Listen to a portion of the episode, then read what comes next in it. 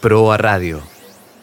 Hola a todos. En esta nueva edición de Proa Radio exploraremos la obra de Jeremy Deller, cuya retrospectiva se exhibe actualmente en La Boca, en la Fundación Proa, y que da cuenta de cómo una vez más arte y política se dan cita en una serie de artefactos que adquieren una energía muy potente. Deller es un artista que realizó su carrera en los márgenes y también se podría decir que en contra de la generación de los así conocidos como Young British Artists que se desarrollaron en la década de los noventa, y que, cuyas obras hoy cotizan por millones en el mercado mundial y que se caracterizan quizás por un gesto estetizante y una exploración de la obra de arte en ese sentido. Deller, por el contrario, sin perder un gesto estético y una potencia también en esa, en esa dirección, no fue ajeno a los efectos de la, era, de la era de Margaret Thatcher en Inglaterra. Y si bien estudió crítica de arte, él se formó de ese modo en la universidad, decidió no ser ajeno a la producción artística y desde allí conjugar una visión acerca de la cultura popular que incluye las manifestaciones más contemporáneas de esa cultura, incluso en el campo de la música, atravesada por la acid, acid music, el house y las raves, y todo esto entremezclado con la política. En Proa T V se puede ver a Jeremy, en la página está colgado en proa punto org, se puede ver a Jeremy Deller hablando sobre su propia visión acerca de esa obra. I think, you know, obviously it has a political element, but it's not like an activist. An activist has a very narrow view and makes an artwork to change the world or to try and change your opinion about something. You know, they have they have a goal at the end of the artwork, which is to change something and to be uh, to tell you something that they don't like. So it's more didactic, maybe. Mm-hmm. I don't think my work is quite in that, mm-hmm. like this. So you, you you don't agree with the proposition that says uh, art can't change the world? I'm not sure. I think it can, maybe. It can change people's opinions, mm-hmm. and change people, and then people change the world. So maybe it's part of the process. Mm-hmm. But, I, you know, Guernica did not end war. It's a great painting. Mm-hmm. So I think we have to be realistic about what art can achieve. Deller está diciéndonos que obviamente hay un elemento político, pero no en un sentido de cómo lo cree el activista. El activista quiere cambiar la opinión de algo, tiene un objetivo, es didáctico. Deller dice, mi trabajo creo que no es así. Entonces, ¿cree Deller que el arte puede cambiar el mundo? Y él responde, tal vez, tal vez pueda cambiar la opinión de la gente, y la gente cambia el mundo, así que puede formar parte del proceso. Pero el Guernica, dice Deller, no paró la guerra y es una gran obra. Tenemos que ser realistas acerca de los alcances que puede tener el arte. En este episodio de Proa Radio quisimos realizar un cruce que esperamos sea interesante entre un artista que toma muy en cuenta la cultura popular contemporánea para la realización de su obra artística y un sociólogo que estudia desde la academia esos mismos materiales. Por eso hablamos con Pablo Alabarces, doctor en Sociología y titular de la Cátedra de Cultura Popular de la carrera de Comunicación de la Facultad de Ciencias Sociales. Le preguntamos cómo se relaciona desde su mirada el arte con la cultura popular. A ver, siempre es la zona del arte que más me llama la atención, entre comillas, ¿no?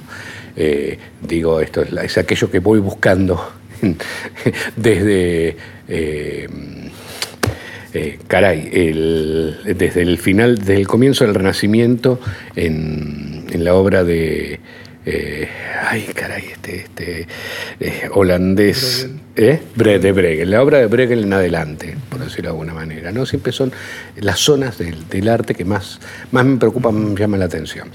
Eh, y, digamos, ese es el, el terreno en el cual eh, intento moverme y, pre- y preguntarle ese tipo de cosas al arte. Es decir, cómo representar algo que está en, en casi por definición, eh, fuera de ese, de ese contexto, ¿no? Eh, esto, por supuesto, tiene una larguísima bibliografía, una larguísima historia.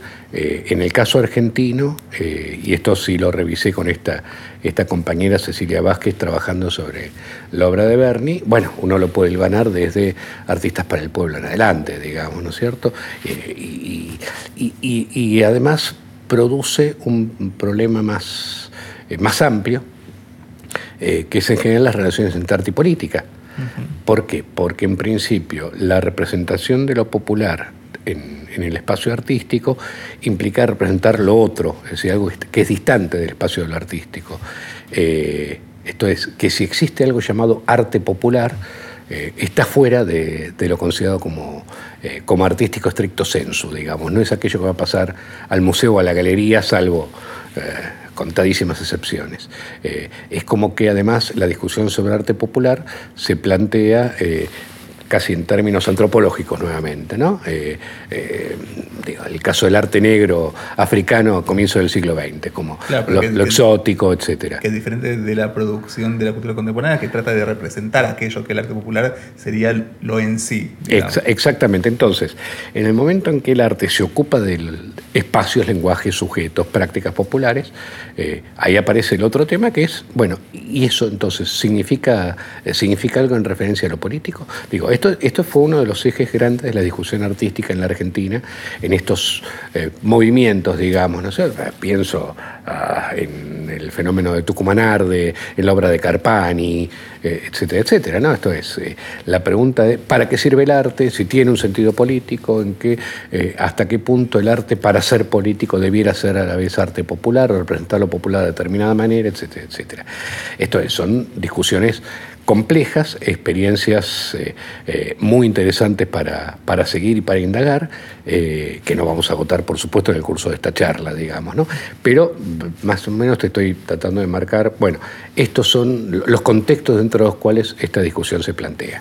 En, en el arte más contemporáneo, digamos, en los últimos veinte, treinta años, digo, eh, eh, después de la etapa del, del pop art y, y esa relación eh, compleja con lo popular, porque ahí más tiene que ver con la cultura de masas antes que con lo, lo popular en el sentido de la clase, del de mundo subalterno, uh-huh. ¿Cierto? Digo, en Berni la preocupación es el mundo subalterno. En el arte pop, en cambio, el, el problema es la cultura de masas, uh-huh. Fundamentalmente. Warhol y compañía. Eh, en el arte más contemporáneo... Pero, perdón, que no sí. Deja de representar aquello que está inmerso en la cultura contemporánea. Sin duda, sin, sin duda que, sigue, que, que era un, es, un, es un caso también que, que hay que ponerlo en la serie, digamos, ¿no? de, de historia de este problema, de estas discusiones. Pero eh, vos ahí, por, por ejemplo, las latas de las sopas Campbell, vos... Exacto. ¿Verías ahí una tensión también entre lo político? Y... Eh, sí, pero porque fundamentalmente lo que cuestiona es eh, la relación del capitalismo con los objetos, con el consumo, con el mercado, etcétera, a pesar de que también a su vez se vuelve mercancía y parte del mercado.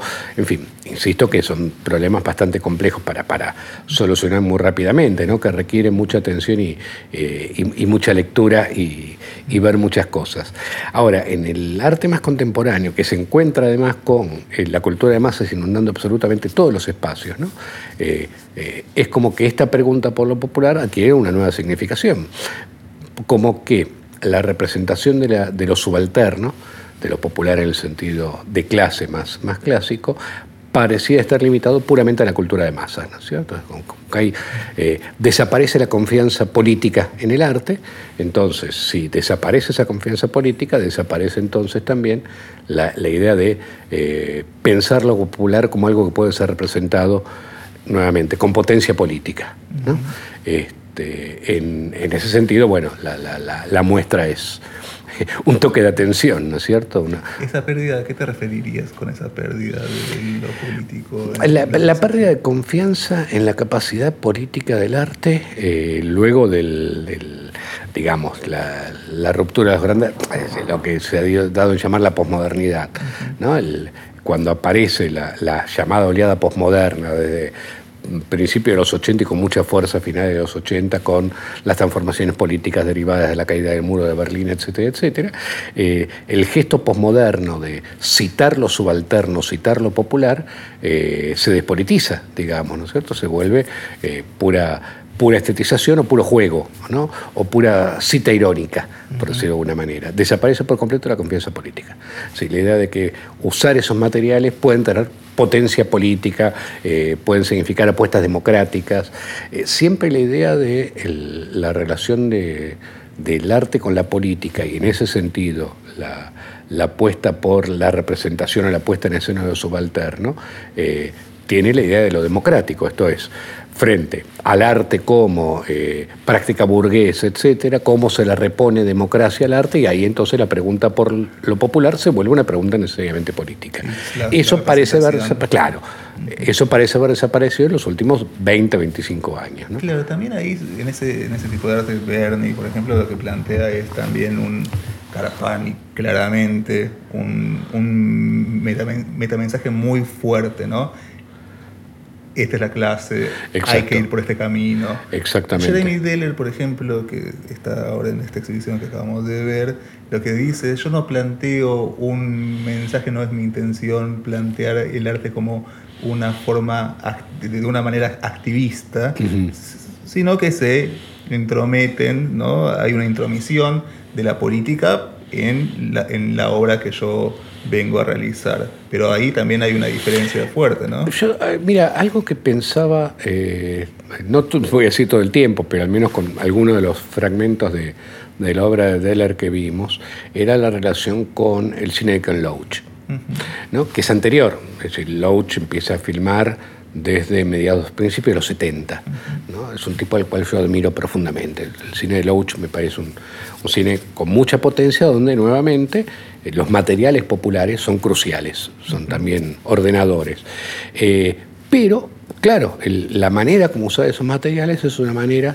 Eh, El, el chiste sería una manera bolche, ¿no? Esto es una manera programática, ¿no? De una manera organizada por los preceptos clásicos de, de, del uso del realismo, ¿no? El, el, el viejo tema de cómo usar el, el realismo como herramienta política. Y la cuestión de Brecht, ¿no? Que sí, exactamente. La, la apelación a la acción, al, o, ¿no? Que algo sucede en la conciencia del, del espectador para que luego eso se transforme en algún tipo de acción. Exactamente, exactamente, sí. Y el nombre de Brecht es el, el nombre clave. Uh-huh. Eh, En, en, este, en este tipo yo creo que hay otra cosa, ¿no? Muy novedosa.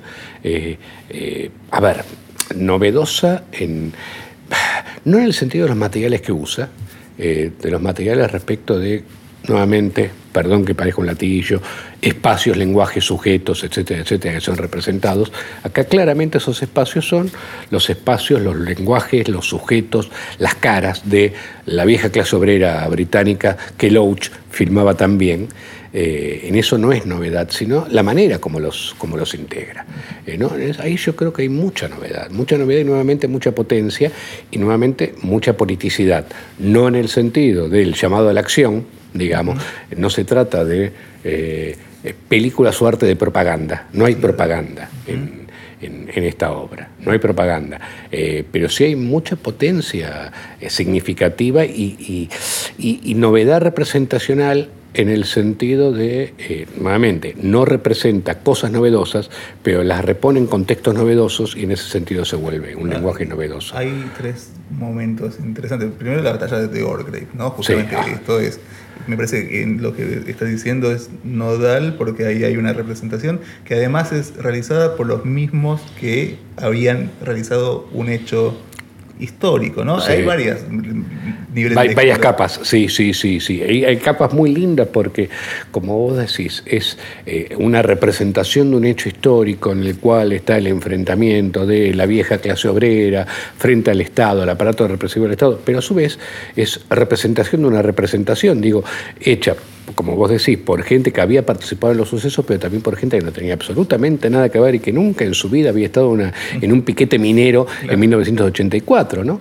Inclusive me pareció fantástico el juego con esta idea de la, la reconstrucción histórica como hecho turístico, ¿no? Uh-huh. Eh, esto es, es muy común en Europa y también en Estados Unidos. En Estados Unidos te recrean la batalla de Gettysburg una vez por año, uh-huh, eh, y en Europa eh, la batalla de Waterloo, la batalla de Hastings, la batalla de lo que fuere, ¿no es cierto? Como entretenimiento, además. O el, o el, perdón, o el, el juego de palio en Siena, ¿no? Que se hace también una vez por año. Eh, esto es un fenómeno, eh, entre comillas, entre tradicionalistas, folclóricos, histórico y turístico, ¿no es cierto? Esto es un fenómeno de, eh, que juega con el tradicionalismo, con, con todo lo de conservador que tiene el tradicionalismo, convertido además en mercancía turística porque eh, para ir a ver ese juego de palio en Siena o para ver la reconstrucción de la batalla de Hastings tenían que conseguir entrada con bastante tiempo de anticipación, etcétera, etcétera, etcétera. Entonces... Eh, eh... Deller nos cuenta su intención al convocar a mineros que protagonizaron la verdadera batalla de Orgreave, que fue un momento decisivo de la huelga minera contra las políticas neoliberales de Margaret Thatcher en mil novecientos ochenta y cuatro y que produjo un reflujo del movimiento cuando miles de manifestantes fueron derrotados por la policía, que logró poner en funcionamiento las minas de Orgreave con mano de obra carnera, es decir, esquiroles contratados para derrotar al paro de los mineros. Escuchemos a Deller. Not all, but a lot, hundreds of people were, mm-hmm. and that was important. So you had original battle veterans, soldiers mm-hmm. were part of it. Again, mm-hmm. you know, if you think of it as a war of sense, civil war, then yes, that was a very important point. Mm-hmm. And a lot of the other people were people that uh, at weekends dress as soldiers and, and make battles from history. So it was important for them as well to make a battle from British history. No todos, pero una parte, dice Deller, cientos fueron parte de la batalla original. Había veteranos de esa guerra. Si hay un sentido de guerra civil en lo contado, entonces este fue un punto potente. También para quienes no participaron de la batalla original era importante que revivieran un evento de la historia reciente. For me was to make a reenactment of a of a recent political battle, mm-hmm. not something from Napoleonic times or Anglo-Saxon or Roman centurions. It was absolutely from the moment, from contemporary recent history. Deller continúa de este modo. Para mí había que hacer una reconstrucción de una batalla política reciente, no algo sobre Napoleón o sobre los romanos o las centurias, algo de la historia contemporánea reciente. Alabarces explica cómo actúa en varios sentidos la obra de Deller.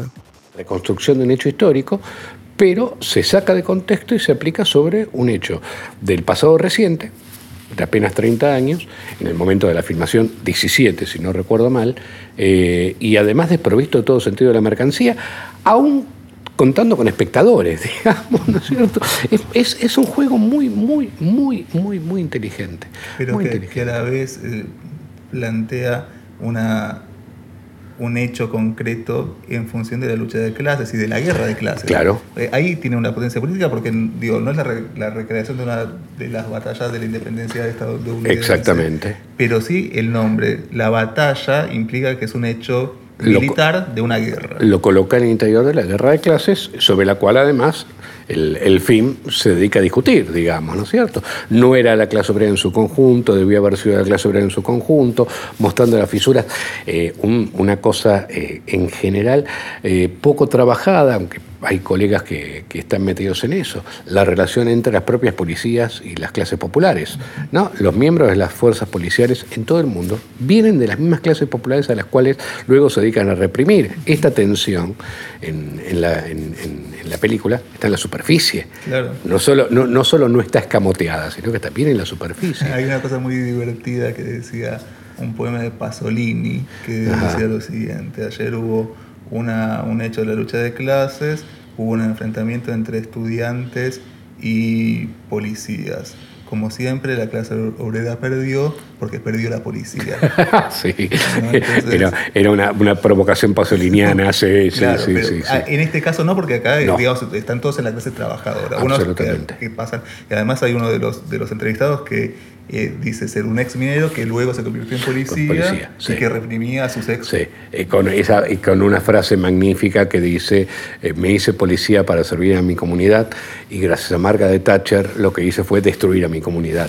Eh, no, no, no, realmente a mí me dejó muy, muy impresionado. Eh, eh, creo que es, es, es, hay mucha inteligencia, hay muchísima potencia eh, estética e ideológica en, en, el, en el producto. Eh, pero inclusive en, en, en el resto de, de la obra, eh, esa politicidad, de la, o sea, la representación de los subalternos con ese objetivo político, no necesariamente tiene que pasar por, por ejemplo, como bien decías vos, una batalla de la lucha de clases. Puede pasar simplemente por ver cómo va eh, ese, ese mural magnífico que marca las relaciones entre la orquesta de, eh, la orquesta de vientos típica del, de las clases populares británicas y el acid house, uh-huh. ¿cierto?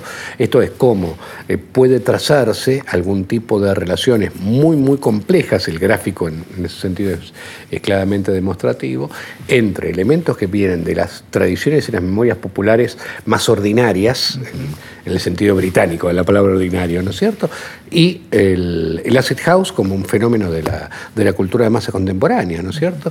Eh, no, yo creo que es, realmente es una, una, una obra, una, uh, la, la, la exhibición en general es muy completa y que, que muestra muchísimas posibilidades para, para discutir todos estos temas simultáneamente. Claro, y además el, el último tramo que es Magic sí. England, ¿no? Sí, Magic Mag- England. Magia británica.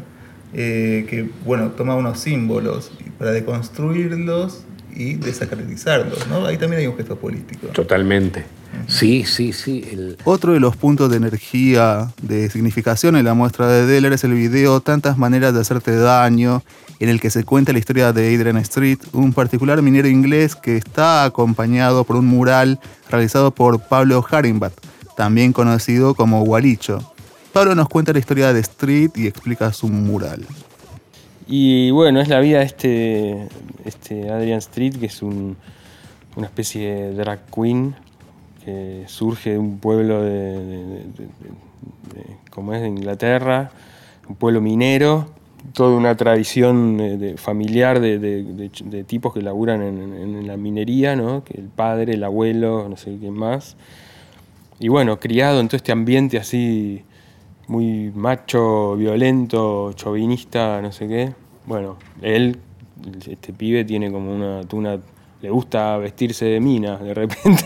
Y además es fisicoculturista y además es luchador. Entonces es una, una mezcla loca, muy interesante. Y bueno, está bueno como él surge de todo... Él, no sé a qué edad, se va, tipo porque obviamente se, se pelea con el padre, que lo considera un bicho raro. Él se va a Londres y ahí triunfa como luchador, uh-huh. vestido de mujer, eh, con los labios pintados, toda una, una locura. Y, y bueno, y hasta gana un título de peso mediano, no sé de, de qué es, qué es lo que... Como catch, no sé muy bien qué es lo que lucha. Uh-huh. Bueno, entonces como... Nada, como... Es una buena historia de cómo con toda esa adversidad, ¿no? Él uh-huh. se abre camino ante todo y aparte con su forma más original. O sea, y por un lado conté la historia de él que está surgiendo de esta cueva, ¿viste? Que es la mina, básicamente, que es como toda la parte de abajo, que es eh, gris, ¿no? Entonces está como el carrito de, de, del, del minero, que es donde está su vida, y él surgiendo de, toda esta, de todo esto, ¿no? De, como que de ahí viene. Y después, eh, bueno, hice como una, como una trama de, de, de elementos que son representativos de él, el puño, ¿viste? Como, o sea, toda esa mezcla que era su personalidad, el, un lápiz labial, flores, esta cosa así femenina, piedras de carbón. Y bueno, todo eso, una danza de romance de todas esas cosas bizarras, eh, eh, homogéneas, heterogéneas, digo, perdón. Muy heterogéneas. heterogéneas. El street art al que se dedica cotidianamente Gualicho es otra forma de introducir la política en el ámbito de la muestra de Deller. El gesto político es, es pintar en la calle, salir y pintar. O sea, no hay un discurso ideológico, político-ideológico, ¿no? Tipo de un partido, de, de izquierda, de derecha, lo que sea. Para mí el acto político es salir a decir lo que vos sentís o pensás. Entonces, desde ese punto sí, me parece que es político, es recontra político. Pues. Es como la base, como la esencia, más que la esencia de la, del, del acto político. Claro, es una política en acto, es decir, bueno, sí, hago, uso el espacio público. Claro, yo lo que quiero, tengo algo que decir, o siento algo, o pienso algo, y lo, lo, lo pongo en un lugar donde lo ve todo el mundo, eso, y lo, lo, lo, lo, lo transmito y se lo, se lo cuento a todo el mundo y, y lo comparto con toda la, con la gente. Eso es, ¿no? ¿Es? Para mí la esencia de la política. Como cuenta Jeremy Deller, el fin de las minas lleva a distintas maneras de enfrentar la desindustrialización y Adrian Street es una historia de una pelea individual. Deller eh, nos explica. El video cuenta cómo se enfrenta el fin de la industria. El luchador lo hace de manera individual, el sindicato lo hace de manera colectiva. Adrian cambió su vida porque no quería estar en la misma mina, eh, que era parte de la vida de su familia, y tomó la decisión de transformarse antes de que fuera tarde. Fue al futuro, al entretenimiento, no quería pelear para ser un minero. Son dos maneras de enfrentar el fin de la industria. It's no, what it is is that it shows how how group uh, how you deal with the end of industry. The wrestler dealt with it by in his own way as an individual, whereas the union deals with it as a group of people. So Adrian, the wrestler, changed his life because he didn't want to be in the mines and, and just made a decision to transform himself and change before it was too late. So he very, in a way, he, he went to the future, he went to entertainment. Mm-hmm. He didn't want to fight to be a miner, to go on strike. He wanted to actually leave that world of industry and become the future. So, but it's two ways of dealing with the end of industry. Le preguntamos a él si se podría pensar si hay un gesto político en el hecho de que un luchador tenga una apariencia de drag queen, pero sin embargo Deller se ocupó de desmentir esta lectura. Yes, but he's not gay. Adrian is not gay. Uh-huh. He's he's very heterosexual. But you know, but, but yeah, but it was he had a tough life as well because you know, he's self-made. We call it self-made. Well, but but he acts like like a queer. Yeah. Uh, but it made him money. It made him a lot of money. Because people hated it, uh-huh. and you get more money as a wrestler if you're hated, because people want to see you get beaten. Mm-hmm. So it, it was a it was a very good, it was very clever marketing. Uh-huh, but it wasn't. It's good not for a, the, it's, it was, it's not, not gay rights or liberation or anything. Claro. It's just financial trick basically he plays. Okay, well. Deller nos dice. Adrian no es gay, es muy heterosexual, pero tuvo una vida dura, se hizo a sí mismo. Lo hace para ganar plata porque el luchador odiado es el que más plata gana. Fue una buena idea de marketing, pero no tiene nada que ver con los derechos o con la liberación homosexual. Básicamente es un truco financiero. El tercer núcleo de tensión política se encuentra en la sala donde se exhibe English Magic.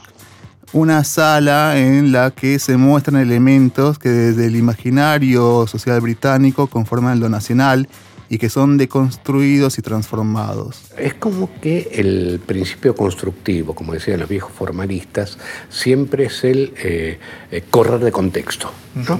Decíamos, con la reconstrucción de una batalla, pero en este caso se trata del pasado, del pasado reciente, de la lucha de clases. Eh, el, la, la, las relaciones musicales entre eh, la orquesta de viento del pueblito británico y el acid house, es decir, lo que sale del ámbito de la pequeña población o rural a la cultura de masas urbana contemporánea. Eh, y en este caso el, es muy lindo el Magic England. Yo lo quiero volver a ver y con más, con más detalle, porque también está combinando elementos que vienen de, de formantes muy distintos, que vienen de la tradición de la magia británica.